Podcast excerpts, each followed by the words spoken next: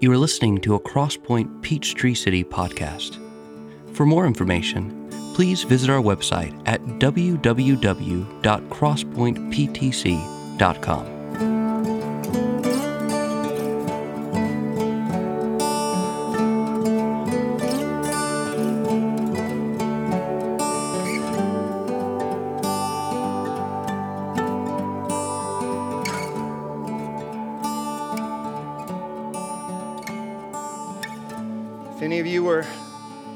close enough to see my oldest daughter, Lanier, dancing here on the front row, uh, just so you know, she did not get those moves from me, but from her mother. I can say that because her mother's out of town this weekend. Um, in all seriousness, though, um, there, there's something sweet about uh, seeing kids singing and dancing in the gathering of, of the church uh, on the Lord's Day. It was G.K. Chesterton that said, uh, we, don't, we don't need to become more childish, but we could surely stand to become perhaps a little bit more childlike. And so I hope you're encouraged, even just by the presence of children in the beginning of these gatherings as we made that shift not too far uh, back in the rearview mirror. If we haven't met, my name's Jamie. I'm one of the pastor elders of our church, the guy who uh, most Sundays gets to uh, open up the scriptures and preach God's word. Excited to do that this morning as we dive into a new sermon series, one that's going to carry us uh, all the way through the fall season and right up to Advent. A series entitled No Other Gospel, study of the book of Galatians.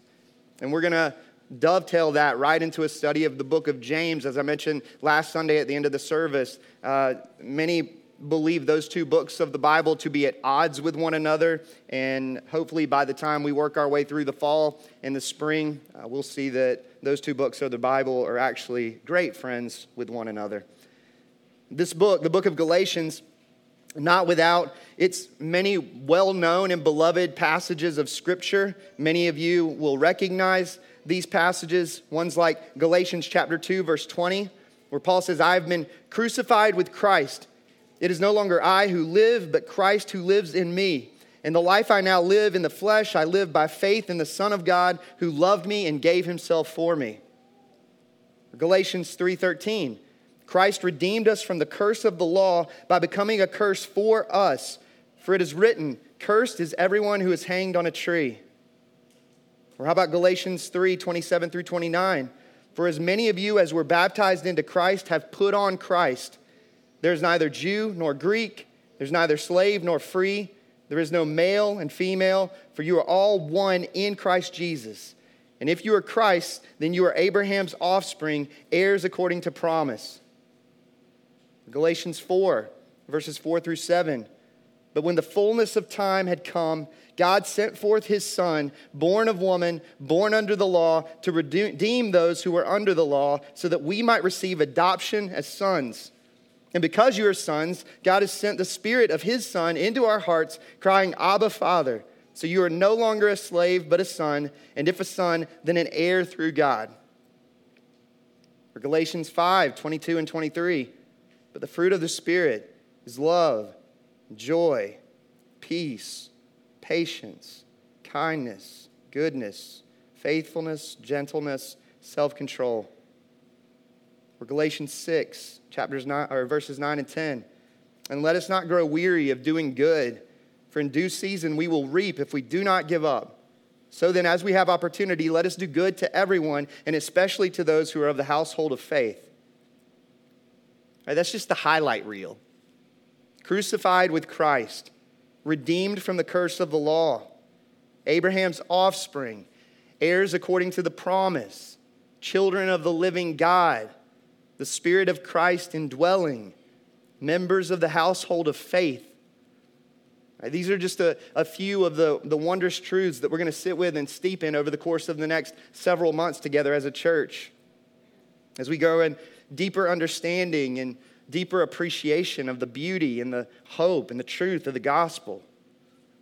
The good news, the gospel of the rescuing, redeeming work of Jesus for sinners like you and me, to the everlasting praise of God and the everlasting joy of his people.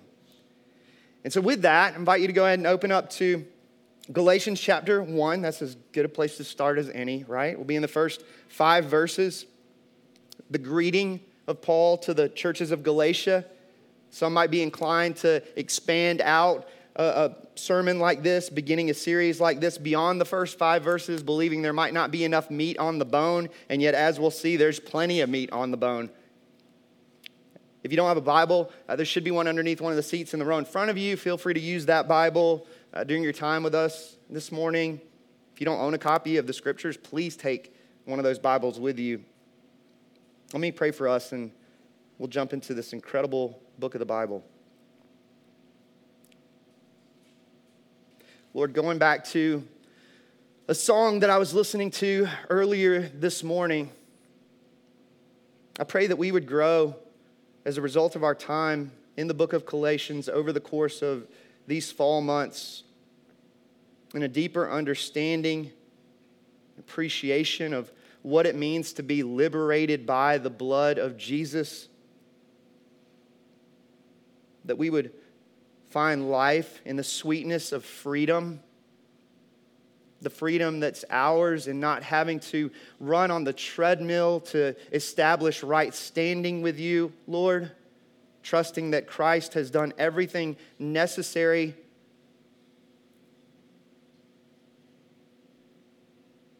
As a result of the status that can only be ours in Jesus, Lord, that freedom, that taste of freedom, I pray that it would fan into flame greater spirit empowered sin killing obedience, as that too is part of the book of Galatians. Lord, would you do a mighty work by the power of your Spirit? Would you give me a feeling sense of the things I preach as much as anyone in this place? And I pray that we would walk away not only informed, but transformed by the power of the gospel, and that it would be for your glory and your glory alone. In Christ's name I pray. Amen. So there's something I, I think most of us at least would agree uh, about escaping captivity that, that captures the hearts and imaginations of, of people. Right? Be it the many daring underwater escapes of Harry Houdini from his submersible iron bound box, or the, the story of the, the many inmates throughout the history of Alcatraz who tried to escape that seemingly inescapable island prison. Stories like the Count of Monte Cristo, the improbable escape of Edmond Dantes from the dreadful island fortress of the Chateau d'If. The Bible, not without its own motif of uh, freedom from captivity, arguably, as many of you know, the most famous in the Old Testament, perhaps being the story of the Exodus. God's rescuing of his people from hundreds of years of bondage to Egypt. Paul's letter to the, the Galatians, it's been referred to as the, the Magna Carta of Christian liberty believed by many to be one of the first of what we now know to be the Apostle Paul's New Testament writings, perhaps written even as early as uh, AD 48, which would date this letter to less than 20 years after the, the resurrection and ascension of, of Jesus. Written to a number of churches that, that Paul helped to plant in and out around Galatia. We'll get into that uh, later on in the book, many of the details of which Luke gives account in the book of Acts. An incredibly impassioned letter, as we'll see. In places, fiery, even. There's a uniqueness there about the Apostle Paul. Paul, having heard some troubling things, having crept into the belief and practice of the Galatian churches, a, a threat to the gospel of Jesus Christ. False teachers having come in with a distortion of the gospel, a Christ plus formula for uh, right legal standing with God. The details of which we'll get into soon enough. They're, they're teaching bewitching or enchanting, particularly to the many Galatian or Gentiles, I should say, who, who made up those churches. Such teaching not only stirring up division and strife within the churches, but causing many to turn away from the one true gospel. Sounding off alarm bells for the Apostle Paul, leading him to compose this impassioned letter, which he begins in verse 1 Paul, an apostle, not from men nor through man, but through Jesus Christ and God the Father, who raised him from the dead, and all the brothers who are with me. Right, many of us are familiar with the Apostle Paul. We've studied several of his letters at this point in the history of our church. A man having authored roughly half of the books that make up the New Testament. Perhaps surprising to some, to know that Paul was not one of the original 12 apostles. In fact, a blasphemer, a persecutor, an insolent opponent of the church in the earliest days following Jesus' resurrection and ascension. In those days, known as Saul, a devout Pharisee, a man who not only witnessed the martyrdom of Stephen, the first biblically recorded post resurrection Christian martyr, but too commended Stephen's death. Acts chapter 8 begins with Saul approved of Stephen's execution. And there arose on that day a great persecution against the church in Jerusalem, and they were all scattered throughout the regions of Judea and Samaria, except the apostles. And devout men buried Stephen and made great lamentation over him. But Saul was ravaging the church, and entering house after house, he dragged off men and women and committed them to prison. In the days of the early church, imagine you're sitting having family dinner, perhaps a family devotional. In comes Saul and his men, drags you from your home, commits you to prison. He was ravaging the church in those days. That is, until he found himself in the crosshairs of God's sovereign grace. In his famous encounter with the risen and ascended Jesus on the Damascus Road, Acts chapter 9 a day that would forever change his life, a day that would forever change his destiny. The man whom we now know to be the Apostle Paul. An apostle not from men nor through man, Paul says, verse 1. His apostolic authority and message of divine origin. Commissioned, Paul was not by the Jerusalem church, not by the church in Antioch, not even by Peter himself. Rather, Paul says, commissioned by God the Father and the risen Christ. In contrast, by the way, to those seeking to draw the Galatians away from the true gospel. Paul, including, you'll notice verse 2 in his greeting, all the brothers with him. A declaration that, that he stands not alone in his rebuke, and yet at the same time, a declaration that he stands uniquely alone as an apostle among not other apostles, but brothers. He goes on to write, to the churches of Galatia Grace to you and peace from God our Father and the Lord Jesus Christ, who gave himself for our sins to deliver us from the present evil age, according to the will of God our Father, to whom be the glory forever and ever. Amen. Looking ahead, you'll, you'll notice that Paul doesn't follow his greeting to the churches of Galatia with his typical expressions of gratitude and words of prayer over them. You see that in a lot of Paul's other letters in the New Testament. As we'll see next week, moving immediately into a word of rebuke in confronting and addressing the lurking threat to the gospel of Jesus Christ. But not before framing up this letter in its very greeting, before we even get to the content itself, with both the truth of the gospel and the hope of the gospel. Paul declaring that Jesus gave himself for our sins, verse 4, and was raised from the dead verse 1. The good news of the cross and empty tomb, the crucifixion and resurrection of Jesus Christ. To use Paul's language in his letter to the church of Corinth, he says, Now I would remind you, brothers, of the gospel I preached to you, which you received, in which you stand, and by which you are being saved, if you hold fast to the word I preached to you, unless you believed in vain. For I delivered to you, Paul says, as of first importance, what I also received that Christ died for our sins in accordance with the scriptures, that he was buried, and that he was raised on the third day in accordance with the scriptures. It's the basic tenets of the, the gospel. The death, burial, and resurrection of Jesus Christ, the cross and empty tomb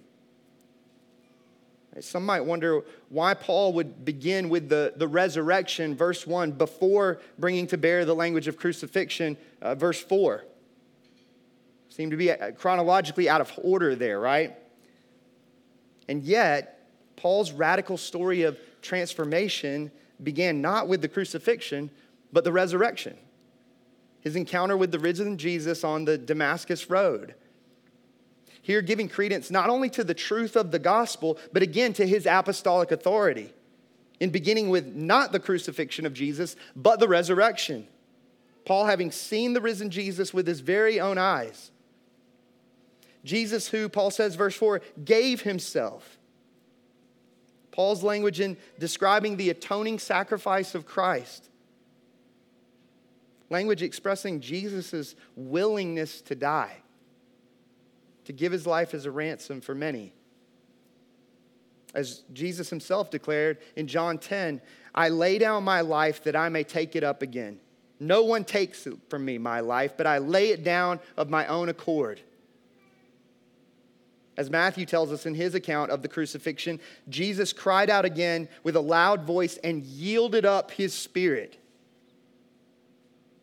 We're meant to see something even in these words of the self sacrificing love of Christ for you and me.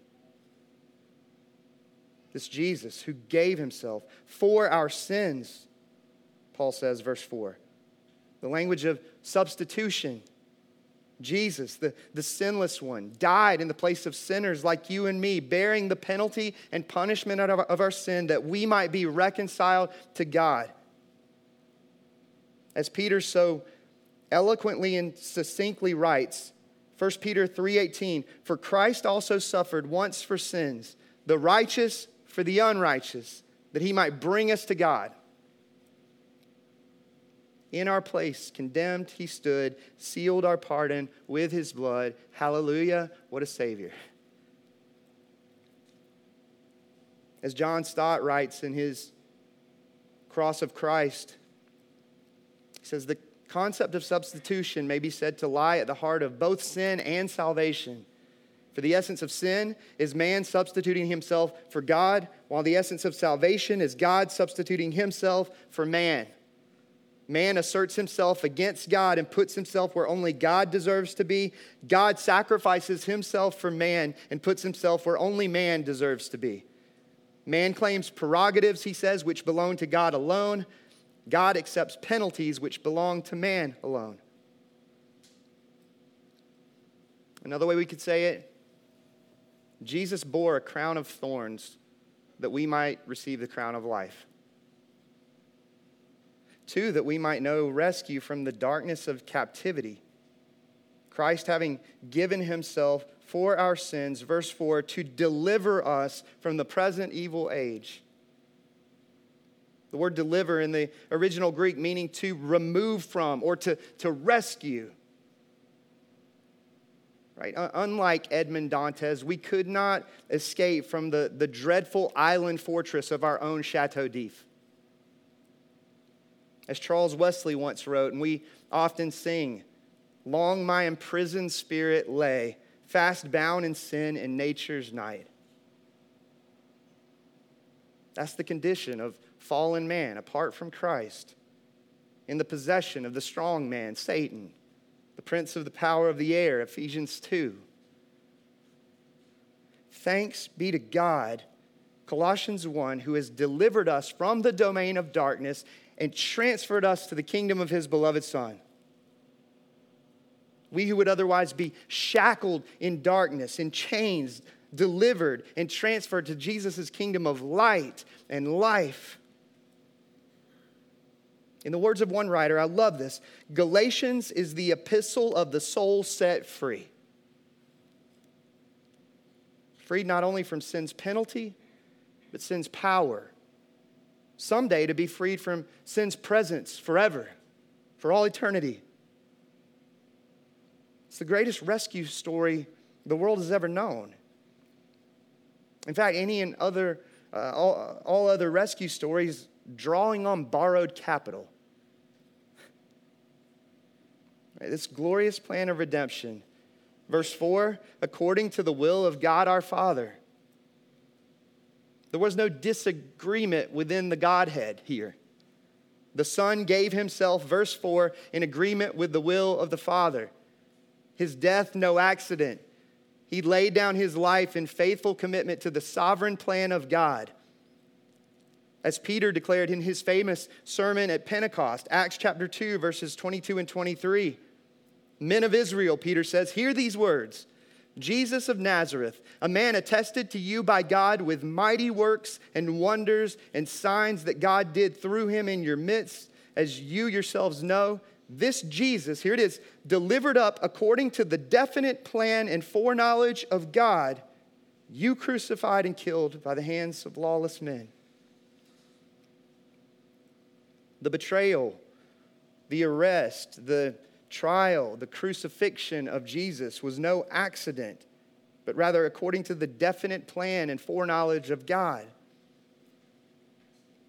as the believers, two chapters later in Acts chapter 4, would go on to pray to the Lord.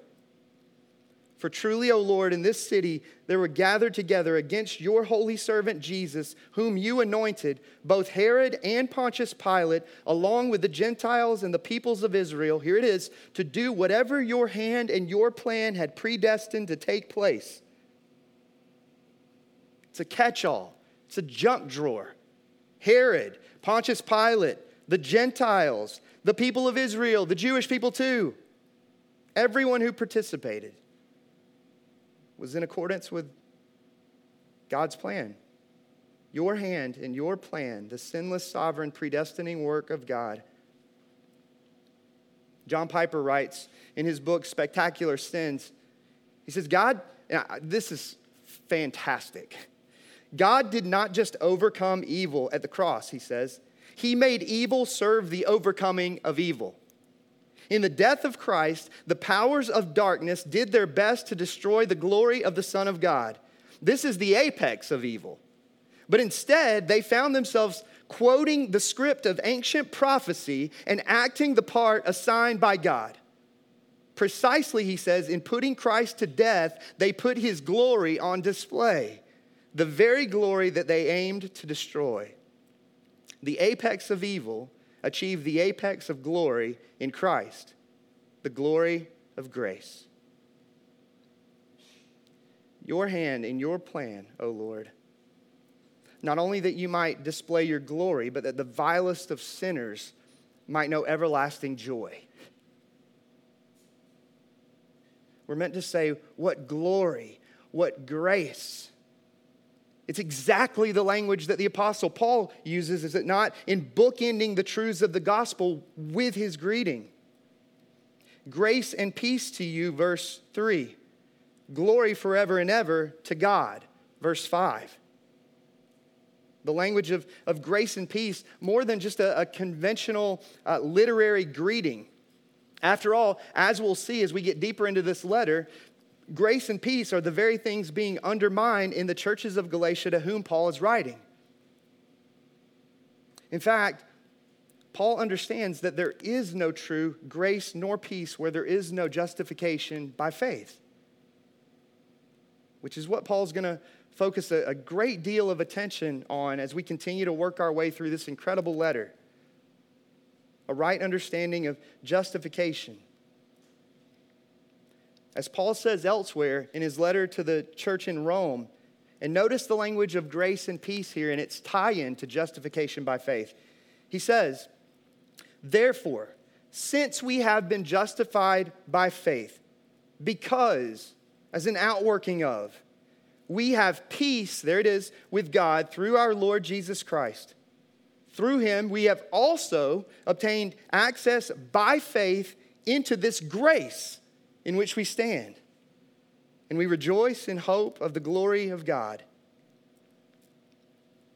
Justification by faith means peace with God, Paul says, through our Lord Jesus Christ, and access into this grace in which we stand. From the Father and the Son, verse 3, we can by faith know true grace and peace. This, verse 5, to the eternal glory of God and God alone. God, who alone established this rescue plan for the ages, God alone who accomplished this rescue plan for the ages. To him and him alone be the glory throughout all generations, forever and ever.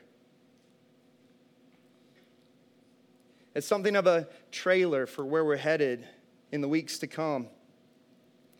Tim Keller, in his commentary on the book of Galatians, he, he says, The book of Galatians is dynamite. It is an explosion of joy and freedom, which leaves us enjoying a deep significance, security, and satisfaction, the life of blessing God calls his people into. Why?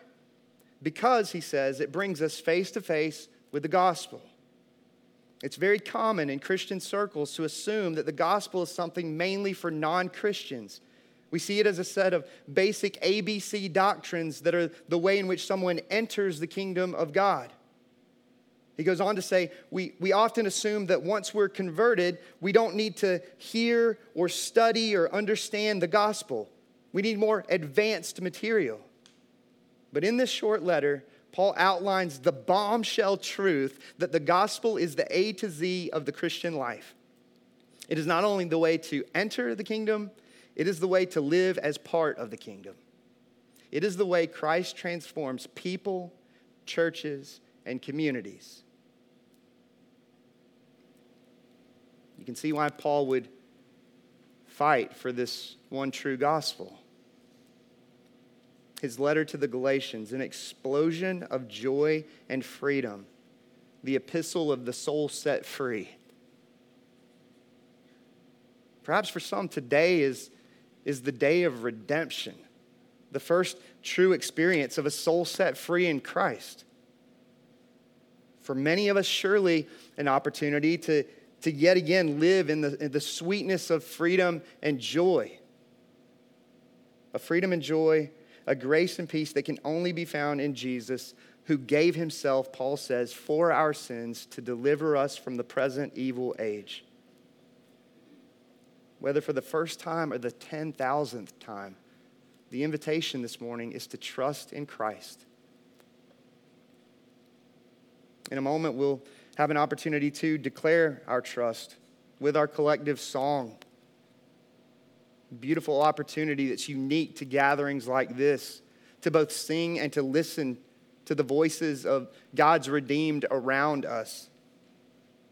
To recognize that, to, to use Keller's language. It's not just that Christ is transforming and has transformed me by the power of this gospel, but us. He does this with churches, not just individuals. And then he radically uh, transforms communities through the church.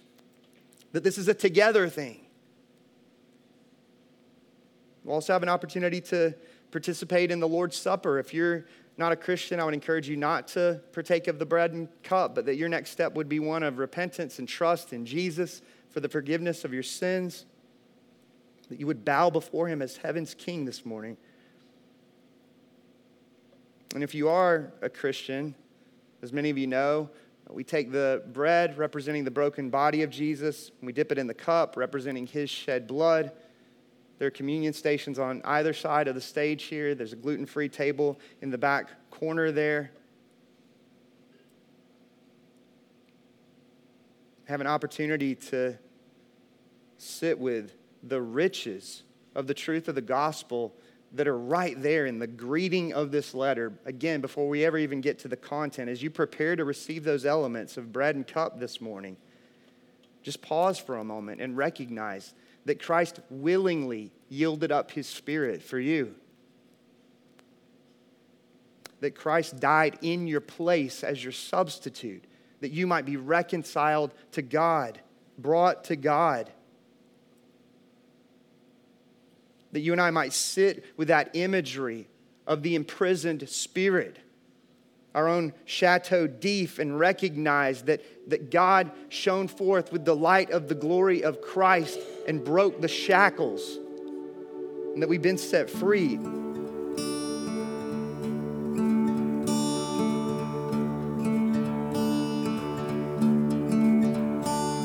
Thanks for listening.